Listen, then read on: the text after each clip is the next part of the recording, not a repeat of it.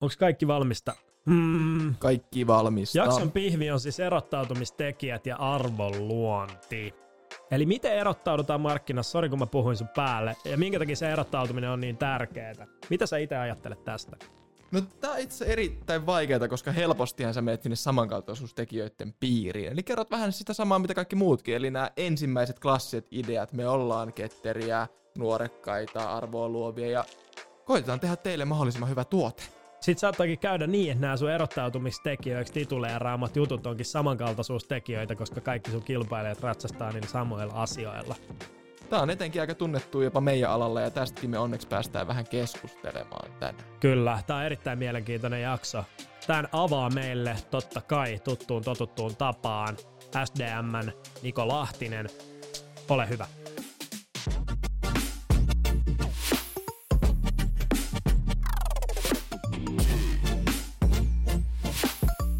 Erottautumistekijät ja arvonluonti, ja nämä onkin hyvä käsitellä niin kuin yhdessä.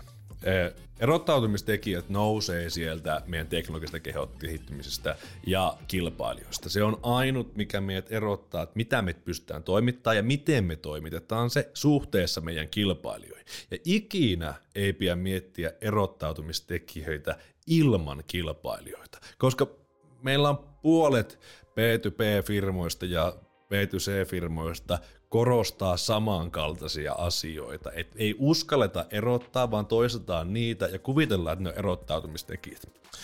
Ää, tässä kohti on niinku pakko käyttää markkinointia ja omaa alaa tässä nyt niinku esimerkkinä ja olen, olen asiassa rohkea, mutta kyllä mä oon aika monesti pettynyt siihen, että me puhutaan Google Adsista tai Facebook-mainosta. Ne on jonkun muun tuotteita, mitä meidän loppuasiakkaan mahdoton erottaa, että miten niitä tehdään, vaan meidän erottautumistekijä on nyt niin kuin tapa toimia, eli tämä m sen kautta haetaan, ja se kertoo selkeästi, miten me tehdään, ja ne ei ole yksittäisiä kohtia.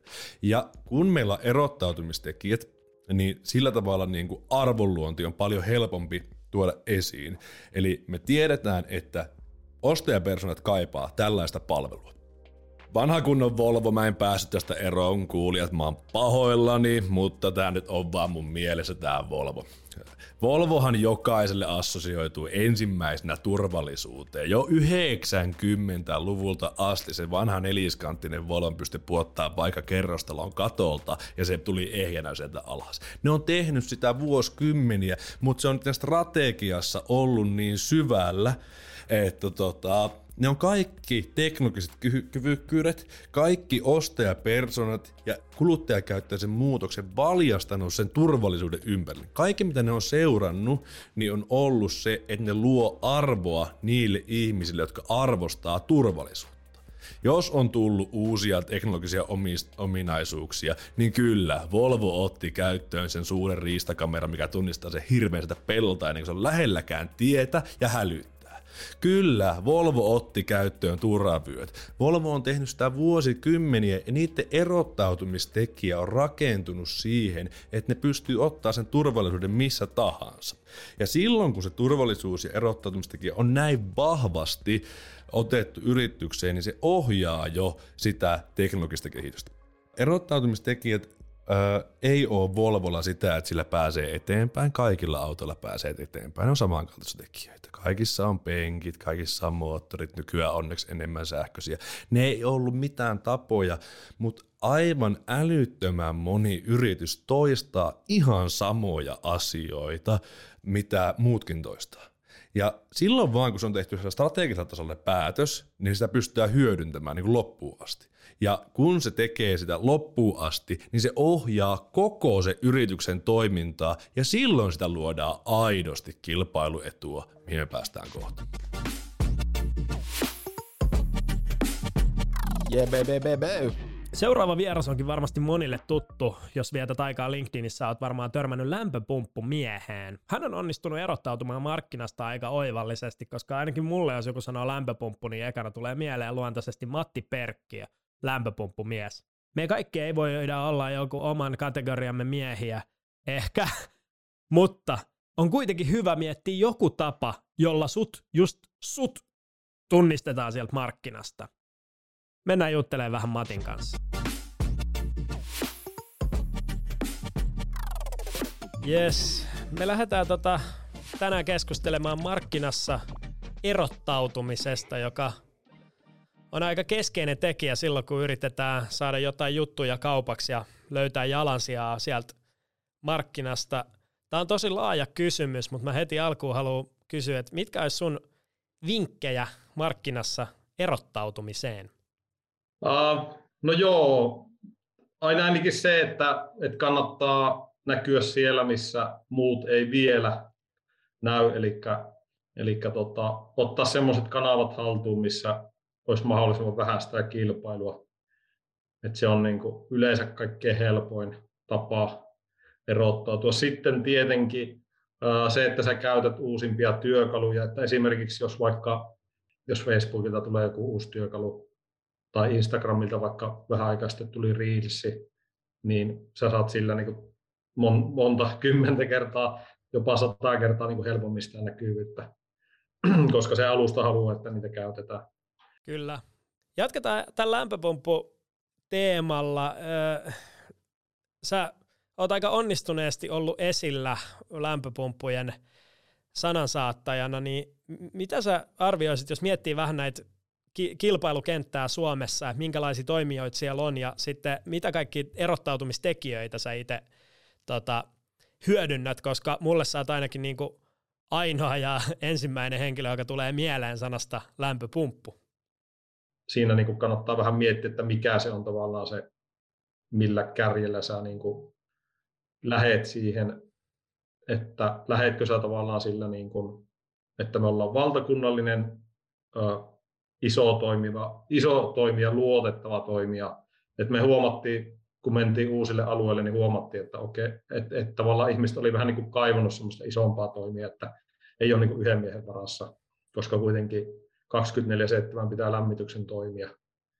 Niin tavallaan se, että, että löydät tavallaan sen niin kuin oman kärjen. Ja sitten tietenkin, tietenkin toinen on just se, että, että miksi me vaikka lähdettiin tekemään niin kuin Facebook-markkinointia yli viisi vuotta sitten, niin oli just se, että kun kukaan muu ei tehnyt sitä, niin ehkä silloin, silloin kannattaa niin olla siellä, että, että jos kaikki käyttää Googlea, niin okei, sulla pitää olla ne perusjutut sillä kunnossa totta kai, mutta sitten niin kuin kannattaa panostaa semmoiseen kanavaan, missä niin kuin ei ole sitä kilpailua vielä niin paljon.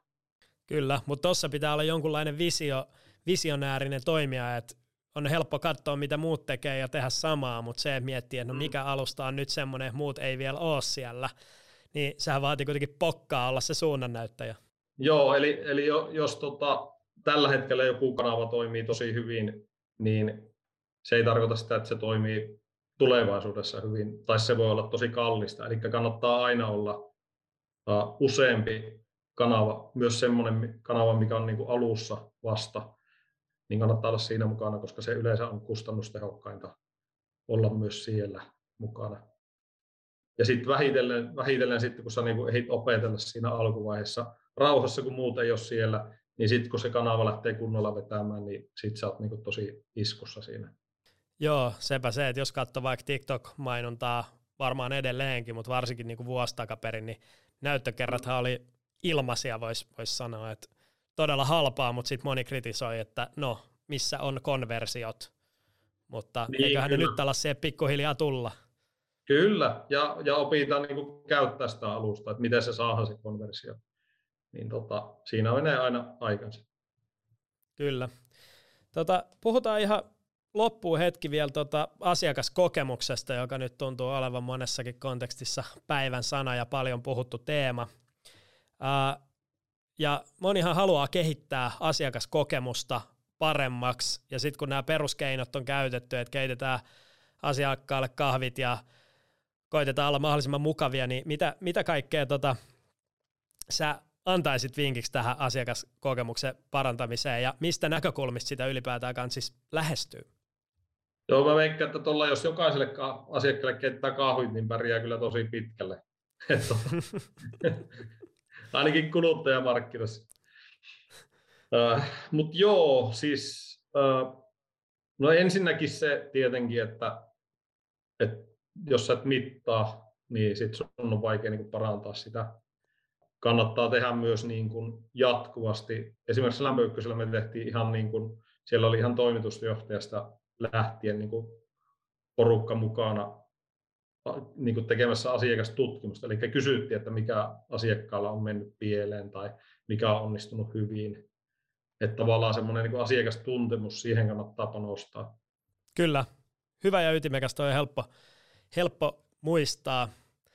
Sitten vielä viimeinen kysymys, mitä mä kysyn monilta vähän eri kulmasta tässä, liittyen siihen, että jos meillä on aloitteleva yrittäjä tai aloitteleva markkinoija, joka toimii jonkun tuotteen tai palvelun parissa, niin minkälaisia vinkkejä sä antaisit ihan, ihan siihen alkuvaiheeseen, just kun ollaan setappaamassa noita somekanavia ja koitetaan saada sieltä sitä ensikosketusta niin sanotusti siihen markkinaan?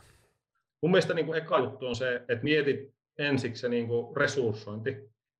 Että käy läpi se, että paljonko sulla on niin kuin aikaa, että pitääkö sun saada niin kuin ensi viikolla myyntiä, vai riittääkö, että me saadaan niin kuin kuukauden päästä, mikä se tilanne pitää olla vuoden päästä.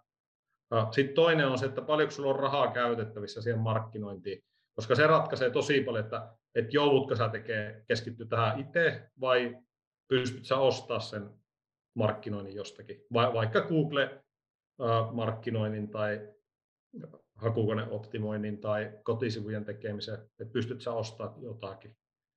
Ja sitten henkilöresurssit kolmantena, että nimenomaan, että oot, ootko sä niin kuin, oot sä itse vaikka tosi sujuvasti käytätkö sä vaikka Instagramia tai Facebookia, että sä oot niin kuin illat siellä ja, ja sä niin kuin tykkäät tuottaa sisältöä, että mietit tavallaan vähän silleen, että, että mitä, sä niin kuin, mitä sun on helppo tehdä.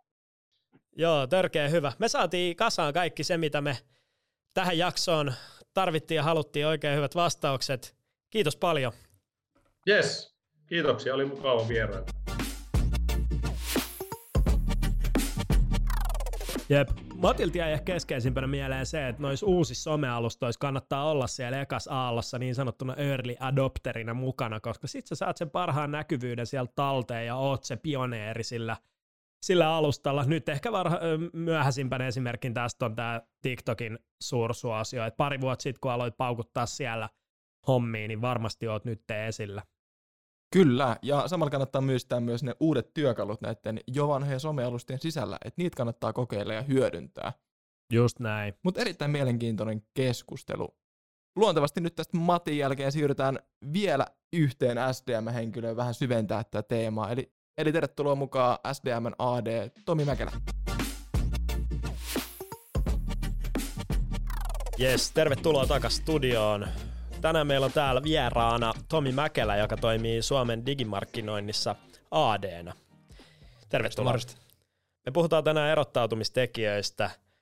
Se on vaan semmoinen kylmä fakta, että jos jotain kauppaa haluaa tehdä, niin kyllä pitää pystyä erottautumaan markkinasta ja pitää tunnistaa ne omat erottautumistekijät ja sitten korostaa niitä. Mutta monesti siinä saattaa käydä silleen, että sä sekoitat erottautumistekijän samankaltaisuustekijään. Haluaisitko sä määritellä meille heti tähän kärkeen, että mikä on erottautumistekijä, mikä on samankaltaisuustekijä, mitä eroa näillä on? Uh, joo, eli tosiaan samankaltaisuustekijät on siis semmoisia niin asiakkaille tärkeitä asioita, mitä kun sun niin kilpailijatkin pystyy kuitenkin tarjoamaan. Ja erottautumistekijät on taas lähtökohtaisesti niitä edelleen asiakkaille tärkeitä ja relevantteja asioita, mutta mitä sun sä pystyt pelkästään tarjoamaan, mitä sun kilpailijat ei voi tarjota. Kyllä, ja sitten kun nämä menee sekaisin, niin mitä silloin tapahtuu? No silloin käytännössä se on se hintakilpailu, eli kun sulla ei ole niistä oikeita erottautumistekijää, niin sitten käytännössä asiakkaat alkaa vertailemaan hintoja ja ne todennäköisesti ostavan sen halvimman. Ja että sä halua sitä tehdä, se ei kattelee tai millekään muulle vastaavalle hyvä. Niin, se ei ole hyvä juttu. No, miten sitten voidaan niinku tunnistaa ylipäätään, että mitkä nämä meidän erottautumistekijät on, ja ennen kaikkea, että mitkä meidän erottautumistekijöistä on sille asiakkaalle relevantteja, koska mäkin voin kertoa, että meillä on vaikka tuolla takahuoneessa musta katto, ei ole varmaan hirveän monella muulla, mutta se asiakas ei välttämättä ihan hirveän paljon niinku innostu siitä. Joo, uh, erottautumistekijöitä vartenhan pitää tuntea kilpailukenttä, eli jotta me tiedetään, että mitä sun kilpaat pystyy tarjoamaan asiakkaalle, ja miten me voitaisiin niin sieltä niin kilpailijan suhteeseen erottua. Mutta sen lisäksi me pitää myös tehdä tuntea meidän ostaa perustat, että me tietää, mitkä asiat on niille relevantteja ja niiden driveritten pohjalta, että mitä, mitä ne haluaa ostaa ja minkä takia ne ostaa ylipäätään. Ja näin me luodaan semmoista niin relevantteja erottautumistekijöitä oikeasti. Kyllä. No totta kai, kun puhutaan erottautumistekijöistä, niin on hyvä käydä läpi muutamat esimerkit, että ketkä tässä erottautumisessa sitten on onnistunut.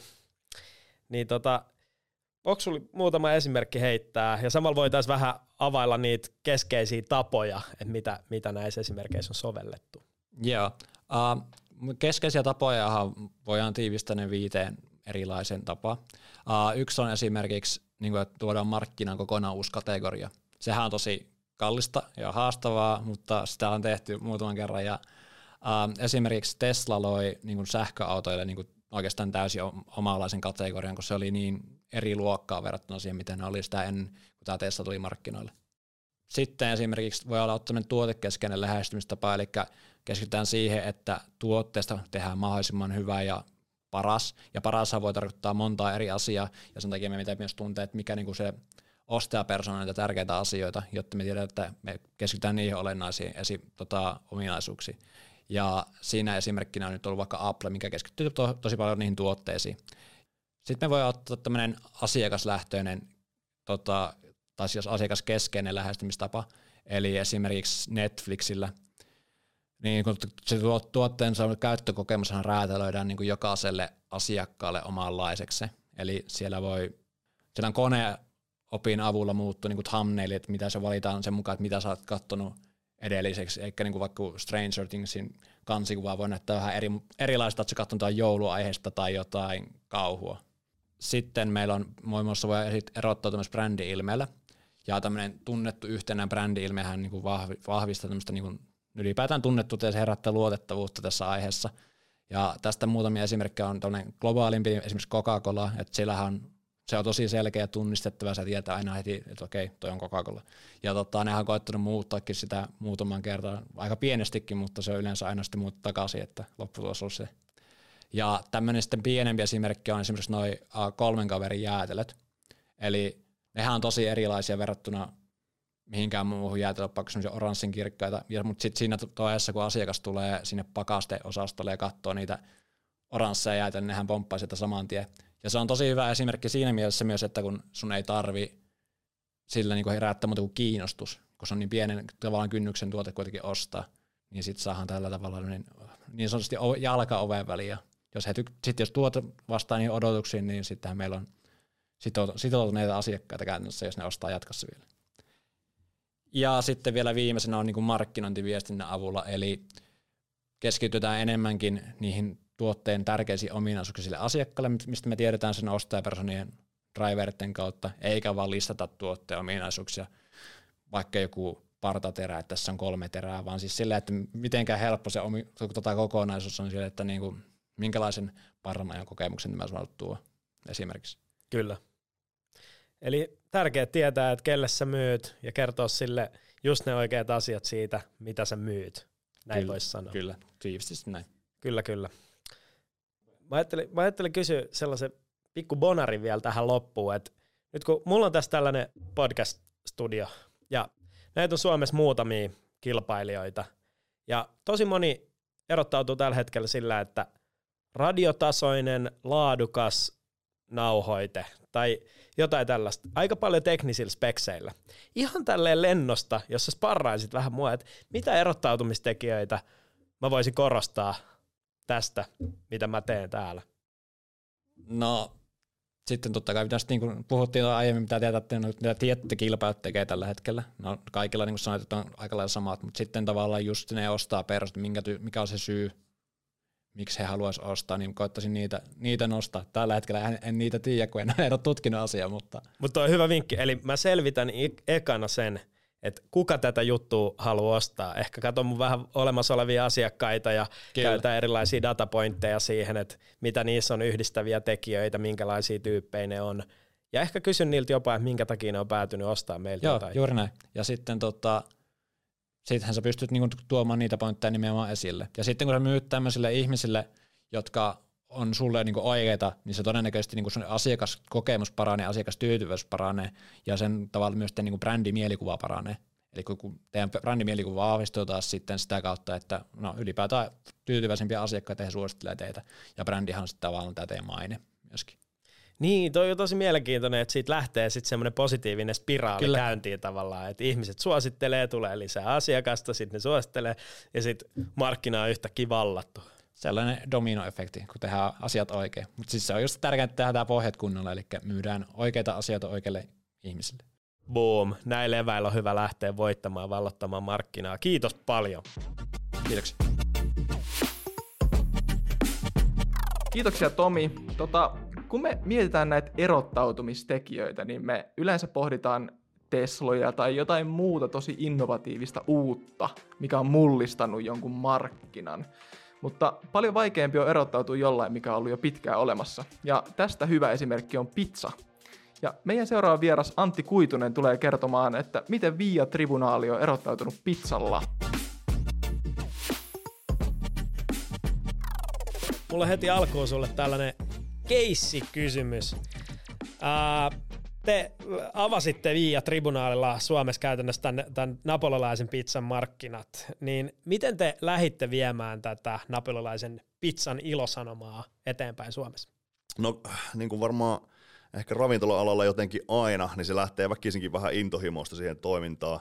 Meillä oli, meillä oli hyvä, hyvä ja hauska porukka tietenkin siinä vaiheessa, ja, ja siellä oli niin kuin, tavallaan napolilainen pizza oli siinä porukassa tuttua, ja, ja tota, yhden meidän silloisen osakkaan Faija oli niin kuin 90-luvulta asti fanittanut napolilaista pizzaa, niillä oli, niillä oli tota Espoossa himassa niin kuin takapihalle rakennettu semmoinen, semmoinen pizzauuni, ja, ja, ja, ja tota, me käytiin joku kerta sitten, tai meillä oli vähän kelaa, että olisi siisti niin kuin, että, että tässä voisi olla jotain, että vaikka pizza on tehty aika paljon, mutta tämmöistä pizzaa ei oikein Suomessa, Suomessa ole duunattu, ja, ja sitten mä muistan, kun me mentiin joskus porukalla sinne ja, ja että se niiden faija väänti siinä, väänti, väänti lättyä ja, ja istuttiin ja otettiin jotkut bisset siinä takapihalla. Ja, ja tota, kaikki maistoi sitä vähän tälle haltiossa, että, ei, että tämähän oli oikeasti aika, että, että, että tavallaan, että tämähän, tässä on jotain. Ja sitten se jäi vähän kyteen siinä se ajatus ja siitä se pikkuhiljaa sitten lähti monen mutkan kautta ja, ja tota, sitten jos miettii tätä samaa kysymys nyt siitä markkinoinnillisesta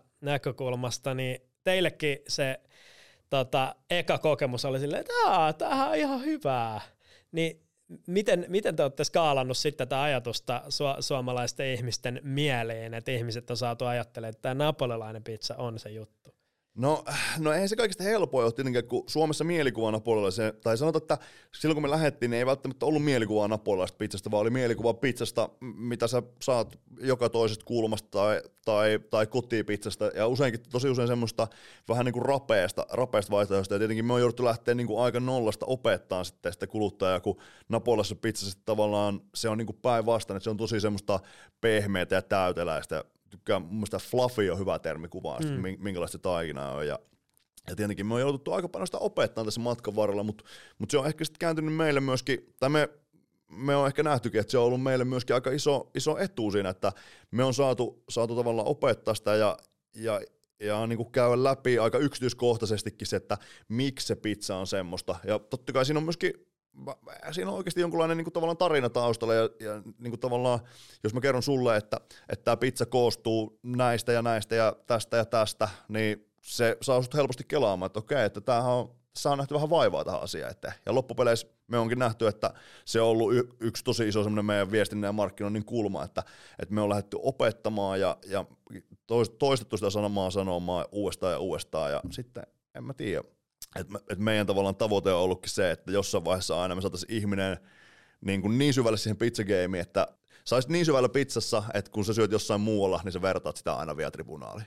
Tuossa mainittiin, sivuttiin jo noita erottautumistekijöitä, on se napolilaisuus ja sitten on just toi, että se, se on se verrokki muulle pizzalle. Pizzahan on siis syöty Suomessa aika pitkään, en tiedä miltä luvulta asti, mutta kauan. Meillä on ollut täällä oma kotipizza ja sitten on ollut erilaisia muita vaihtoehtoja, mutta mitä kaikkia erottautumistekijöitä te itse korostatte teidän markkinoinnissa viestinnässä, ja mitkä niin kuin niistä on niitä, mitkä puree porukkaa? No, no meillä on oikeastaan ne erottautumistekijät, vähän niin kuin mitä mä mainitsinkin, että yksi, yksi selkeä, millä me on lähdetty erottautumaan, on se opettaminen. Eli tavallaan meillä ei ole mitään semmoisia, että meillä olisi mummon salainen reseptiikka tai joku muu, vaan me on laitettu kaikki tarkoituksella avoimeksi just sen takia, että se on, se on tosi opettavaa ja sä ymmärrät huomattavasti paremmin sä pääst itsekin vähän syvälle nimenomaan, niin kuin puhuttiinkin siitä, että mikä se tuote on.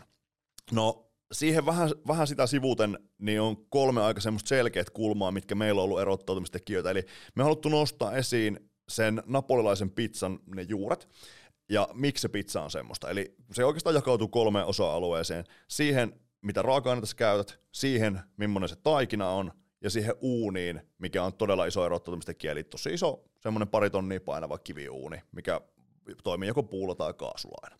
Ja no tämä seuraava kertoo siitä, että miten iso tavallaan homma se maailmalla on, kun 2017 kesällä niin Unesco nosti napolilaisen pizzan teon omalle maailmanperintökohden listalle. Et se on tavallaan niin kuin ehkä meille suomalaisille se pizza on ollut sitä Femman känkkyä aikaisemmin, mutta tavallaan siellähän se on vuosisatoja vanha perinne. Niin sitten tavallaan se, se, se, että me oltiin nämä oli niin kuin meidän erottautumistekijät jo silloin alussa, ja sitten nämä sattuu olemaan samat, millä me pystytään olemaan mukana siinä, että me ollaankin yhtäkkiä heidän sertifioima pizzeria. Ja silloin kun me oltiin, niin näitä ei ollut kuin noin 6500 pizzeria koko maailmassa, ja me oltiin ensimmäiset Suomessa, ja tämä on aika huikea erottumistekijä ollut jo siitä, siitä hetkestä alkaen meillä. Huhhuh, yep. mielenkiintoista. Jep, jep. Mihin juttuihin sä kiinnität huomioon sun kilpailijoissa, ja sitten, että minkälaisia asioita sä, tota, minkälaisia toimijoita sä skouttaat ja katot, että hei, pitäisikö tätä pitää silmällä? Mä tiedän, onko tämä vähän nyt korni sanoa, että kun me ollaan ehkä oltu siinä napolilaisen pizzan segmentissä se markkinajohtaja koko ajan, niin totta kai, totta kai hyväkin pitää silmät auki, mitä muut tekee, mutta mut, mut mun mielestä se on myös vähän väärä tapa, että sä antaisit täysin muiden ohjausta ja sä muuttaisit hirveästi sitä omaa tekemistä. Et me, on, me on menty aika streetillä niin omalla linjalla alusta asti, to, tosi, tosi analyyttisesti joka tapauksessa, niin niin totta kai on hyvä olla aina silmät avoinna, mitä muut tekee, mutta ei, aika vähän se ohjaa meidän tekemistä loppupeleissä. Jep, että sen suhteen ei olla neuroottisia. Nämä, nämä laittoi listalle tämän jutun, pitääkö meidänkin tehdä joku vastaus tähän? No just näin, just näin. Ja mä en oikein jotenkin, en mä tiedä, musta must on kiva, että ihmiset niinku, Musta on myös hyvä, että sitä kilpailua tosiaan tulee, ja niin kuin ehkä tuossa just alussa vähän sitä käytiin, että, että me halutaan, että, että kaikki vertais sitä, kun sä käyt safkaamassa, niin meihin, niin en mä, mä jotenkin haluan omalla, omalla tavallaan niin usko siihen, että kun sä käyt syömässä puolesta lättyä jossain muualla, niin sä mietit, että no onko tämä nyt yhtä hyvää kuin silloin, kun mä söin tätä Sofian kadulla aikaisemmin tribunaalissa vai eikö tämä ole. Ja sitten jos se on susta yhtä hyvää, niin sittenhän mun pitää olla ehkä huolissaan, mutta toivotaan, että, toivotaan, että niin ei tulisi käymään vielä. Loppuun viimeinen kysymys. Kaikkihan meistä silloin tällä haaveilee omasta ravintolasta ja lätkäpelaajilla ja näyttelijöillä. Kaikilla pitää olla oma rafla. Niin tota, mitä, mitä vinkkejä sä antaisit tyypille, joka on just starttaamassa raflaa, just tämän niin kuin markkinoinnin ja yleisen tunnettuuden ja asiakashankinnan näkökulmasta, silloin kun sä lähdet ihan nollasta? No tota, sika hyvä kysymys, koska tota, no mä lähden vähän, vähän sitä kautta tähän näin, että, että mä oletan tietenkin, että kun sä oot tekemässä sun unelmien raflaa, niin sulla on jonkunlainen raflaalan kokemus, ja sä, sä oot aika varma itsestäsi, että sä oot, niin kuin, sä oot hyvä tekemään sitä, ja sä tiedät, mitä sä teet. Ja, ja tosi usein ravintola-alalla onkin silleen, että jos lähdetään avaa jotain, jotain uutta mestaa, niin silloinhan ollaan vähän niin kuin sen tuotteen tuntijoita ja, ja, ja ollaan hyviä siinä. Mutta kuitenkin samaan aikaan tosi usein tehdään se markkinointi in ja, ja vähän niin kuin oletetaan, että osataan tehdä se. Ja sitten me jotenkin tykkää aika usein kyseenalaistakin se vähän, että et, et miksi, että ottaisitko sä, niin kuin, ottaisitko sä markkinoinnin ammattilaisen vetämään sitä sun raflaa – ja jos et ottaisi, niin miksi sä ravintola-alan ammattilaisena menisit tekemään sen markkinoinnin? Että kyllä mun ehdoton tipsi olisi siihen se, että, että tavallaan varaa siihen aikaa ja varsinkin euroja tosi paljon ja ota siihen joku niin kuin ammattilainen mukaan. Et, et liian helposti se käy, käy niin, että siinä rafla avaamisen kiireessä vähän sorrutaan siihen, että oletetaan, että että kaikki ne mun potentiaaliset asiakkaat on niitä mun Instagram-seuraajia ja sitten postataan sinne storyin kahdesti viikossa joku, joku hauska kuva ja sitten se melkein unohtuukin siihen ja sitten mietitään, että miksi se ovipumppu ei käykään. Kyllä. Hei, tässä kaikki tällä kertaa. Oikein paljon kiitoksia vierailusta. Kiitos, kiitos. Oli hauska asioida kanssanne ja tutta, hei, vieraillaan ensi lisää. Nyt me saatiin aika hyvä yleiskuva siitä, että miten markkinasta erottaudutaan, miten tätä asiaa ylipäätään kannattaa lähestyä. Sait sä tästä irti jotain? No mä sain. Ja kyllä säkin varmaan sait jos sä oot pitänyt ne muistiinpanovälineet mukana. Se on just näin. Muista kirjoittaa tärkeät jutut ylös. Nähdään seuraavassa jaksossa.